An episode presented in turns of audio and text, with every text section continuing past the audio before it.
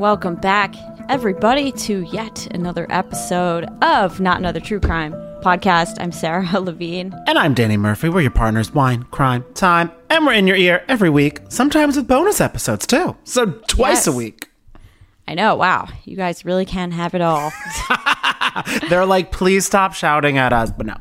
I know, right? No, we're not Jared Freid. We don't shout, okay? I don't know. I I need like his tea schedule because I don't know how his throat coats so well, but God bless. it's so funny because, like, you know, Jared will come in to the Betches office and like spend two hours screaming at, for you up, and then he'll be like, he'll come out and be like, "Hey, how you doing?" like it's it's amazing. It's so funny. That how is you? control. Like that is voice control. it's great. I feel like it's great. We love it. We love Jared and oh. Jordana. Love them, yes. Yeah. I don't know what the You Up True Crime crossover is, but you know what? I feel like if you listen to this podcast, you probably are afraid of dating apps sometimes. so you might need to listen to you. You, you might have to mix and match. You know, who knows? That is fact. Well, we're just going to jump right into it. We're going to talk about a Netflix documentary. You know what? I will say it's not getting as much buzz as I thought it was going to. You can never predict these things. The title's intense, but I think also because it came out the same time as the girlfriend one, which is definitely getting all of the buzz. So Which one? The one that Chrissy Teigen did. Oh, Manti Te'o? Yes. Yes. Okay. Maybe we should do that next. Although I read the reviews and like, not everybody loves the scammers, but I don't know. I love a catfish story. I do love a Maybe that's a bonus. I don't know. We'll know. see. Maybe we can bonus that up. Yeah. Okay. Yeah. Yeah. yeah, yeah, TBD. TBD. But yeah, you're right. I have to watch that one. But this is. I feel like exactly this one is more. I feel our audience's vibe because it is full on murder with so many twists. Literally. We'll get into the case because in case any of you guys haven't watched it or don't know, we'll tell you all about the case about it and shocking twist that I really was not expecting at all. I know. Yeah. So it's called I Just Killed My Dad. I mean, first of all, 10 out of 10 name. Uh, and also 10 out of 10 name taken literally from the 911 phone call. It was not embellished at all or anything like that. It was just the full on how this story kicked off. Yes. And I honestly really appreciate like the way that they kind of took us through. It wasn't quite as like back, forth, back, forth as the girl in the picture, but they definitely like mm-hmm. Make you start off pretty skeptical because you hear this 911 call where Anthony Templet calls 911 and just says, I, uh, I just killed my dad. But then they're interviewing him and he's like, I'm innocent. And you're like, how? And they walk you through. It's great. It is very intense, yeah, because it was on a on June third. The arrest happened. It was like when he was seventeen years old, and the police were almost kind of confused how nonchalant he was about all this, and not really understanding the like uh, legal systems and ramifications of it. And we uh, soon find out why he might not fully grasp the like the cause and effect of all of that. Yes. Also, one thing that I thought was funny was that after Anthony tells the 911 operator that he just killed, hi- he's, he says, I just killed my dad. The 911 operator goes, Is he still alive? I. d- I'm like, No, ma'am. Man, that was the phone, that was kind of the phone call So that funny. is happening about.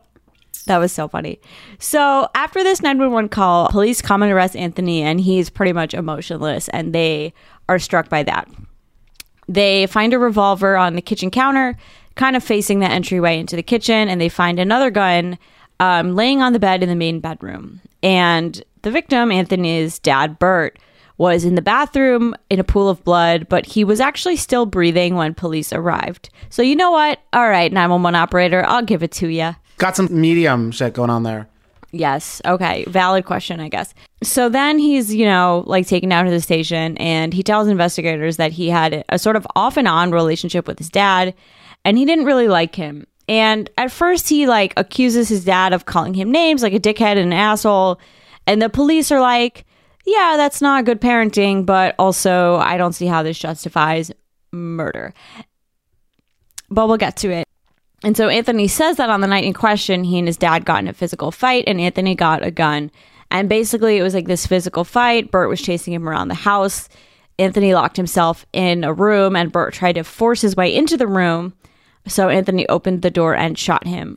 Yeah, and he and Anthony was saying too that Bert was like very drunk during a lot of this too, and we'll get into Oh, more. he, this of- man was, always, drunk. Oh, Like yeah, that's kind of the mo. Yeah, So police argued that he could have escaped other ways, like using a phone in the room or getting out one of the windows.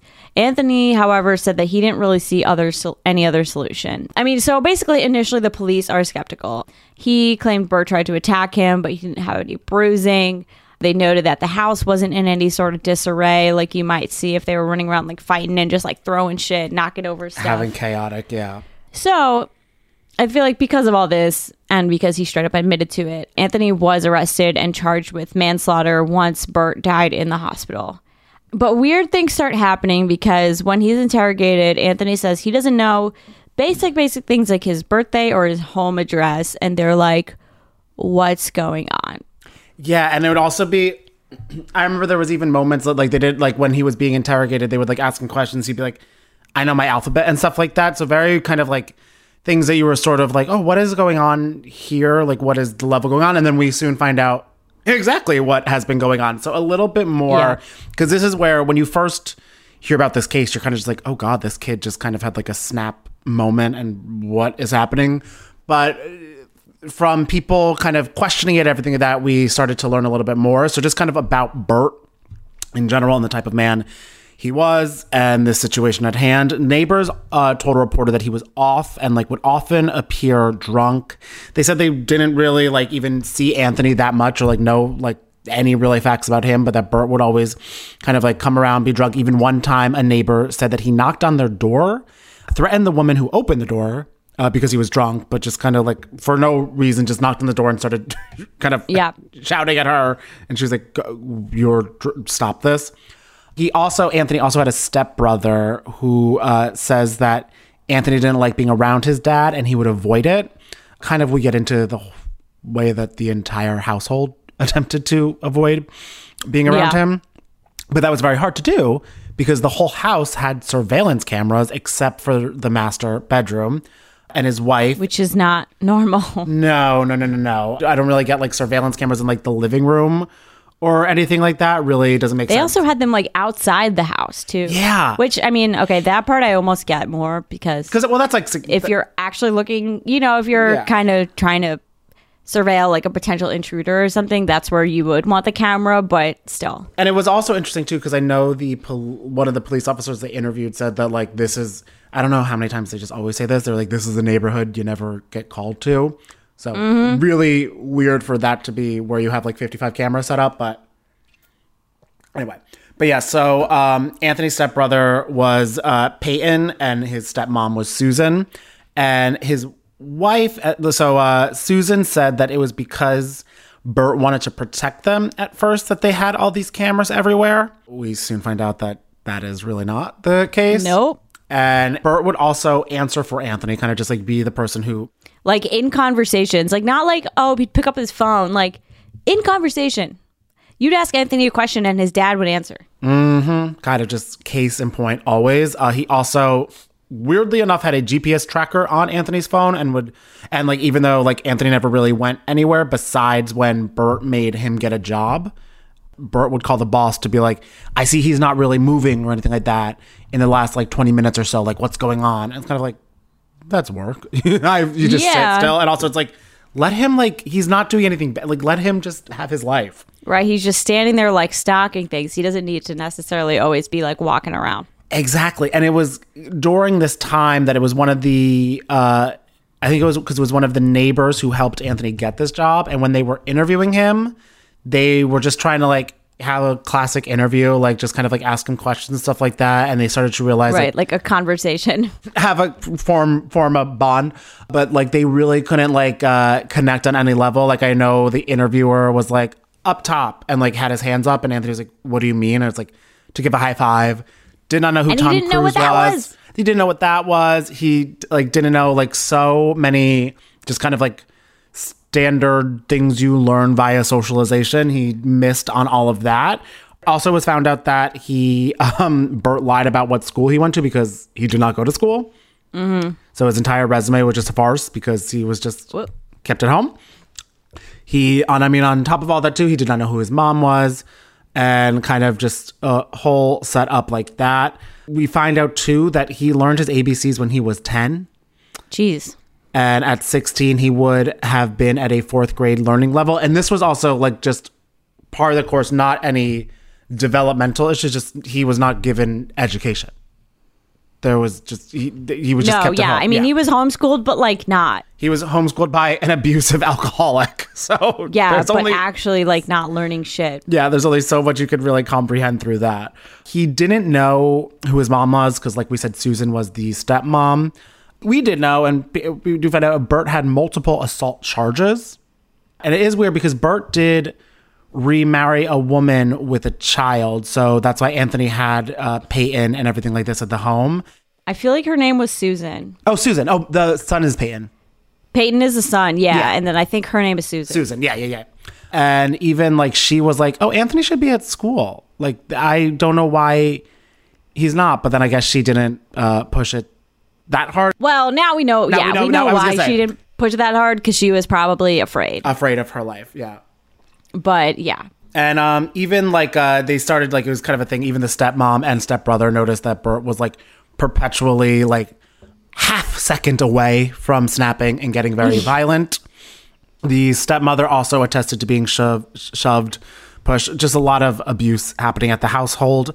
and the the stepbrother also was at like physically mercy abused. of that. Yeah, and he was surveilling everyone in the home so much that he would get an alert on his phone when the wife's car turned off. So like the sec, he would see her pull, which is also weird. He would watch her pull in, Yeah, and then the second the key would be out of the ignition, he would go outside to like walk her into the house. scary, scary as fuck. Yeah, in March of 2019, because all of this was like sort of building up. Peyton, he was the Susan's kid from a previous marriage, so like he would go to his biological father's house and be like, "This is what's fucking happening at home." And so Peyton's dad uh, sent police to the house. And when the police ask everybody there, Anthony denies that any abuse was happening. But like they were like they were like that could have been his out in the documentary and the investigators. I'm like he was so scared. I know. It's like obviously your dad has like so much surveillance on you. I mean, obviously you're scared. Yeah, and it's sort of, and it's like kind of a thing too, where it's like they'd be like, okay, so he says this, and they're like, okay, we'll monitor, and then it's like, okay, but then he's left at home, like you know what I mean? It's a very hard thing to do. Eventually, Susan did leave after being physically attacked by Bert, uh, and she took Peyton, but not Anthony, which I kind of I don't know. I'm not going to hate on the woman because you know, like she was just trying to survive. I would say, and it is a weird because then she posted on Nextdoor.com. If you guys, it's like the neighborhood, like a neighborhood app where people post things. Oh my god, who doesn't know nextdoor? I don't. Some people It's got just- all the tea. It has all the drama. That's where I go. Every, every, it's my favorite place to go. But she posted on there about kind of what the situation they've been living in with Bert, and then kind of like everybody in the neighborhood now knew what type of person he was. Yes, and she posted about the fact that she got a restraining order against him mm-hmm, And it took her like for domestic violence. her so. uncle and cousin had to like throw the restraining order on his truck because he kept on like refusing it Oh my and God, that everything was- like that. kind of crazy. I guess you have to get served in person. I guess so. And they were just like, Oh, you do have to. Yeah. I mean, Olivia Yeah. Wilde can attest that is the way that world works. yeah. So they, with all of that too, I was. I feel like then I was also kind of like in a moment too. I was like, oh my god, like this is just making Anthony's home life so much more intensive. Like this is the stress now going under it. Well, yeah. It's not their fault, but it did make Bert even I know. more just volatile. I did have moments where I was like, so they all know this is going on, and then Anthony's just chilling in there. It did make me feel upset, but I know, I know it's Yeah. no one's, no, everyone's No, just- I know what you mean. It's Yeah. just like she had to do what she had to do for sure, but it's just like, all right, hopefully it's, you know, like hopefully she was making steps to help Anthony too, but stepmother steps. Who knows? Yeah. yeah. On top of that, too, Bert lost his job because of job performance issues, but also I feel like probably Cause he fucking sucks. sucked and was like coming drunk and being talked about as an abuser, everything like that. And he ended up being in eighty thousand dollars of credit card debt. That is so much, so much credit card debt.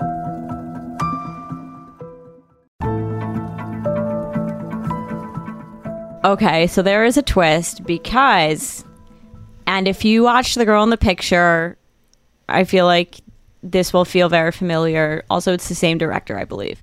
So when a coworker uh, got involved, she ended up discovering that Anthony was a missing child. I don't remember how she discovered that. Do you? I think did she just Google him? I think she was sort of she was starting to get interested.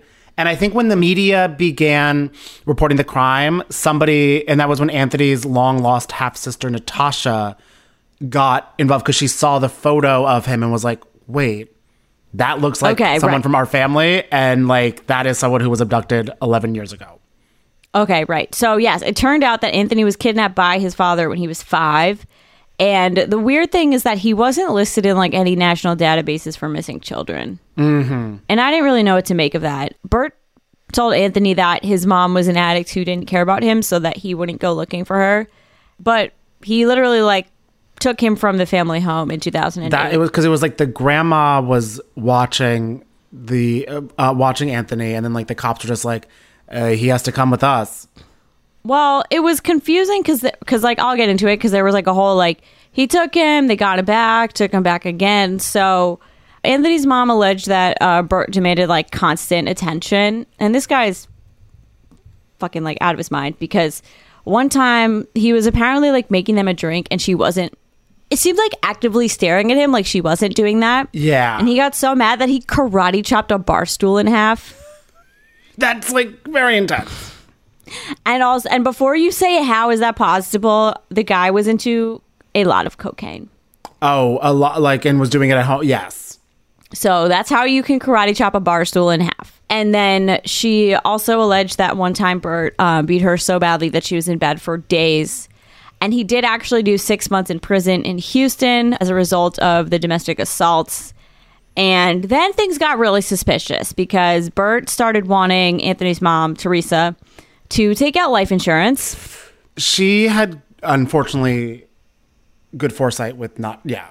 She did. And she started leaving like notes around the house saying, if I die, Bert did it. Like if something happens to me, he did it. Because that's what she said to him point blank, or she said that she said, I'm not taking that out because I know you will kill me for the money. Yeah. Like that's absolutely insane. Or just, I don't even know what to do. So then one day a friend came to the door, rang the bell, and was like, you need to get the fuck out now. Oh, because yes. Bert hired me to kill you. like what the fuck? So that, Okay, well, here's also what's interesting because remember when she wanted to, in that moment, she wanted to run and grab Anthony, and he was like, "You don't have time for that." I wonder if that was the first time Bert tried to kidnap Anthony. I I wondered that. oh, maybe. yeah, Maybe because yeah, so she tried she had to like flee. She couldn't get Anthony like Bert wouldn't let him uh let her take him. So then at one point she actually managed to get Anthony back and get custody in Texas. And it, everything seemed to be fine, but Bert like kept tabs on them and was watching them. well, and that's because it was before. Do you remember the moment when she first made the getaway when it was like Anth- uh, Bert's like parents were there and took her away? It was just so many moments of insane of uh, the of like the him like abusing her in front of his parents and then just being like stop and then he was like everybody has to get out of the house. Yeah. So then one day, like a police officer came knocking on Teresa's mom's door, like Anthony's grandma's door, and saying that they needed to take Anthony back and literally just took him. And I was like, how is this allowed? Like I wrote it I, in all right, caps. I didn't even under I did not understand that where it's like but I guess it's also the hard thing where she was like you're not going to be like oh can I see like what legal the moment this well, is it was legal. Oh, That's it was the thing. yeah that's the thing yeah That's the thing. Like it, he didn't just hire some guy to dress up as a cop and like take a kid. Bert had filed a lawsuit in Louisiana for custody, and basically made it out to be that like Anthony's mom was unstable and like unfit to care for a child. So the court sided with him. They did not know about the court ruling in Texas about the domestic violence. Like they did not know. And so basically, he was able to get a temporary order to take custody of Anthony, even though what he told the courts to get that order was completely made up. yes So he took Anthony, they moved to Louisiana, and basically kidnapped him for like 12 years. 12 yeah yeah over 11 years because I know the sister reported it when it was at 11 and Okay. yeah so then but I mean all things in 12 Yeah. it really just got to such an insane twist part. And then when this twist came out, it's really what started to have people look at the situation a little bit differently because this was also a case that really was being talked about a lot in the media. Yeah. Because now it's like, okay, now I understand why he's like, I'm innocent, you know, Yeah. I shouldn't be in jail. I was like, all right, I'm with you, man. Like, I get you. and it was kind of so then it was also with all that like Anthony then was like proven to be stolen away, isolated, not put in society, and this is when Anthony's lawyer Jarrett Ambeau, who really was. If I, I mean, if I ever need a lawyer, I think I will be using Jarrett because he really fought hard. I know he did the case pro bono, right? I know, yeah, because he grew up kind of in like a similar situation. He talked about. It, I was like, oh, that's really yeah. yeah. Like this is when he kind of was being like, my client was isolated and regularly abused by his father.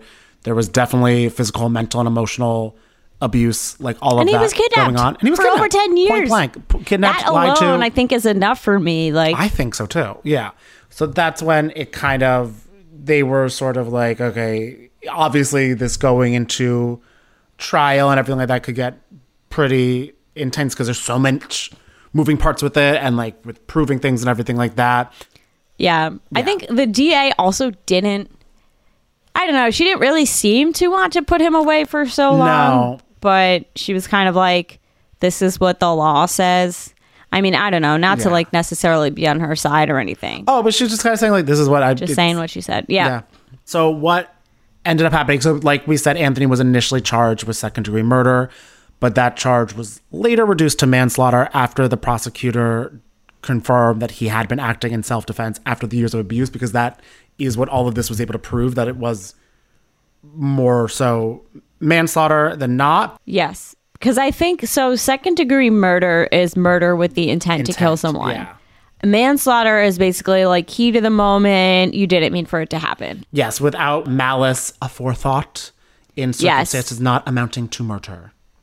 Exactly. So, as like Anthony's lawyers kind of working with the DA, they are uncovering all this evidence of abuse that um, supports Anthony's account that he, you know, feared for his life, that no, he couldn't just jump out a window or whatever the police wanted him to do, that this was kind of his option. So in 2021, he pleaded no contest to negligent homicide and will serve five years of supervised probation. But he also is going to receive credit for time served because he was uh, put away for a few months while all of this, before he was deemed eligible for parole to live with his stepmother and everything like that.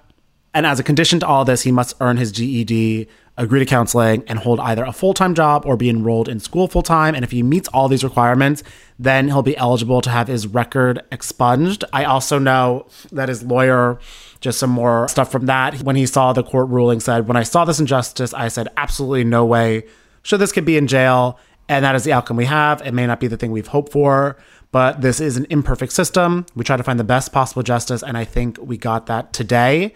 And I also know we saw a little bit of it in the documentary, and just because from research I was looking at too, uh, Anthony has been trying to rebuild the relationship he lost with his mom and grandma in Texas because they did not know where they couldn't find him for uh, Right. over a decade.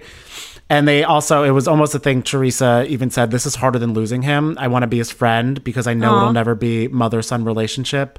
That was the past, which is very sad to hear, but I, it's, I mean, they're just trying to make the best circumstance. And mm-hmm. the one thing that Anthony hopes to come for his own life is to break the cycle of abuse within his family and avoid becoming anything like his late father. And thankfully, Yeah. he is surrounded by a lot of people who do love and support him. Oh, so good. hopefully that is what happens.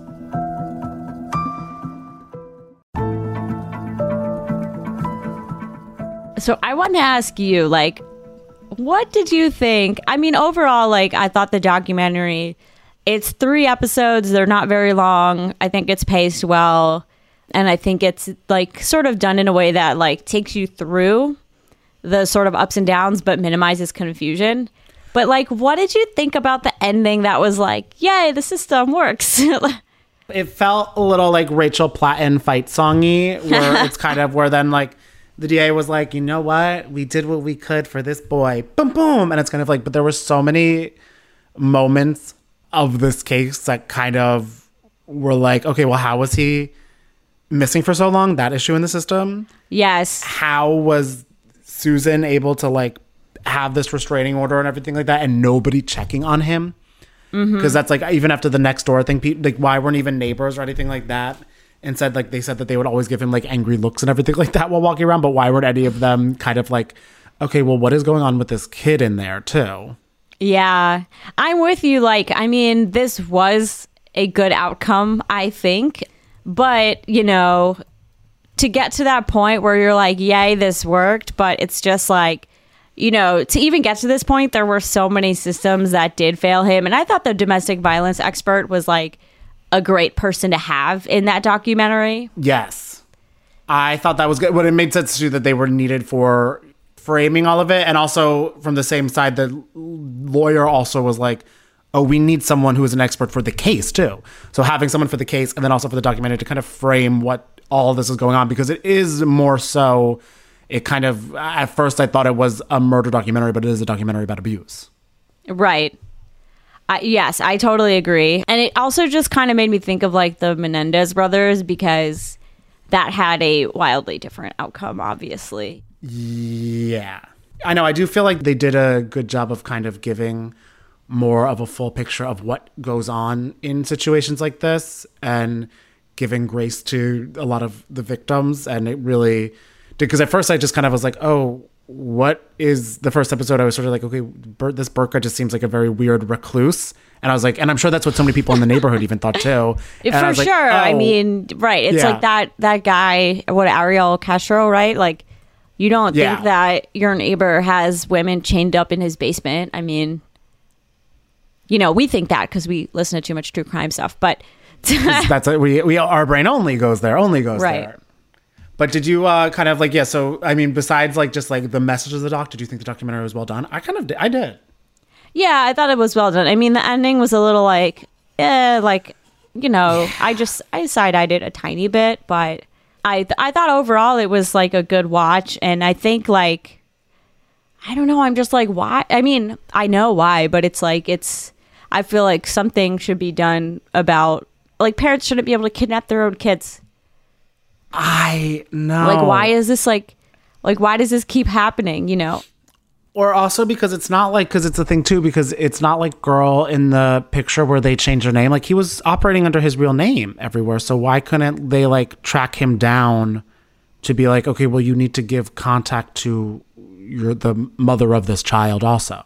Mm-hmm. And I don't know if it was just like fear of trying to reach out to him because he's an abuser, or just kind of that was not something that any legal system was like, nah, you know. Yeah. Yeah, I don't know. I mean, I feel like there's so many examples of like the law not really catching up with just like society and everything. I know it is. It is kind of one of those things too, where I feel like because I was like shocked. I was like, oh my god, this is only three parts. It could have just been an hour episode. Like you know what I mean? Like there were I I'm- kind of like yeah, what you I'm were saying too. you Like that. Or like it could have been one two hour doc. Wait, right? Yeah, How long was each episode? Like 40 the first one was thirty five minutes. Yeah, Oh, that's short. Yeah, yeah. It didn't Yeah. need to be a series. yeah. Because I kind of feel like it is a very intense, crazy story, but. A lot, like you were saying, the last third, like the last parts of it were just really like, and we all did what we, did, we could to make it great, and it's kind of like, did you? Actually, that's so funny because like Abducted in Plain Sight is only one movie. That could have been I think 10 episodes. I would have wanted one episode on like that alleged alien th- like the alien abduction that they believe or whatever. I- Um, and I wanted another episode on why the dad was giving the kidnapper hand jobs. And, You and like instead we just got I don't know maybe an hour 45 of like all this craziness. That's true. There were so many roads that could be taken on that one.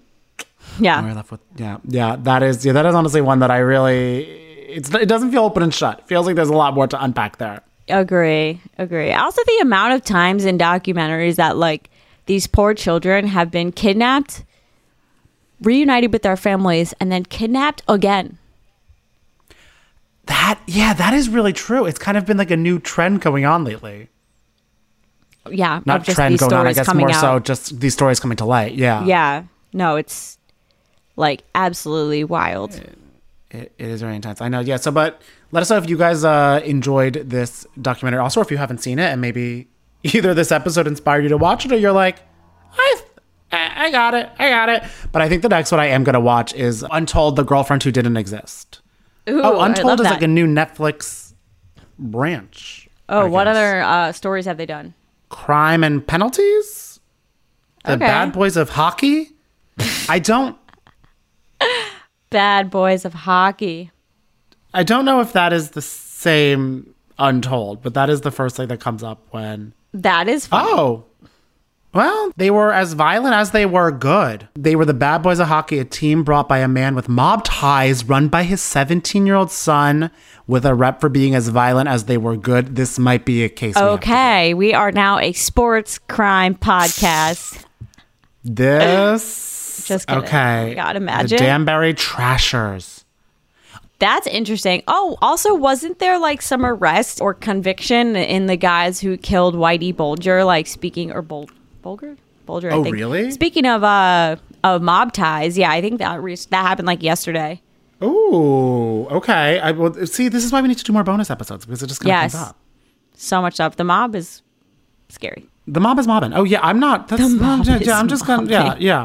But yeah, I feel like one taste, and those could be good ones we do in the future. Yes. Well, thank you all for listening to this slightly chaotic ep. Very, very chaotic, very good. But yes, we had a, we had a good time unpacking all this. It was crazy.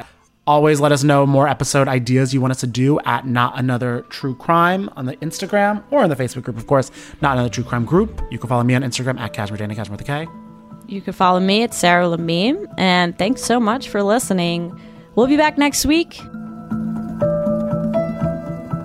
Not Another True Crime Podcast is produced by Jorge Morales Pico and Sean Kilby. Our hosts are Sarah Levine and Danny Murphy. Editing by Jorge Morales Pico. Social media by Sarah Levine. Be sure to follow at NATC Pod on Instagram, Twitter, and Facebook. And send us your emails to natc at betches.com.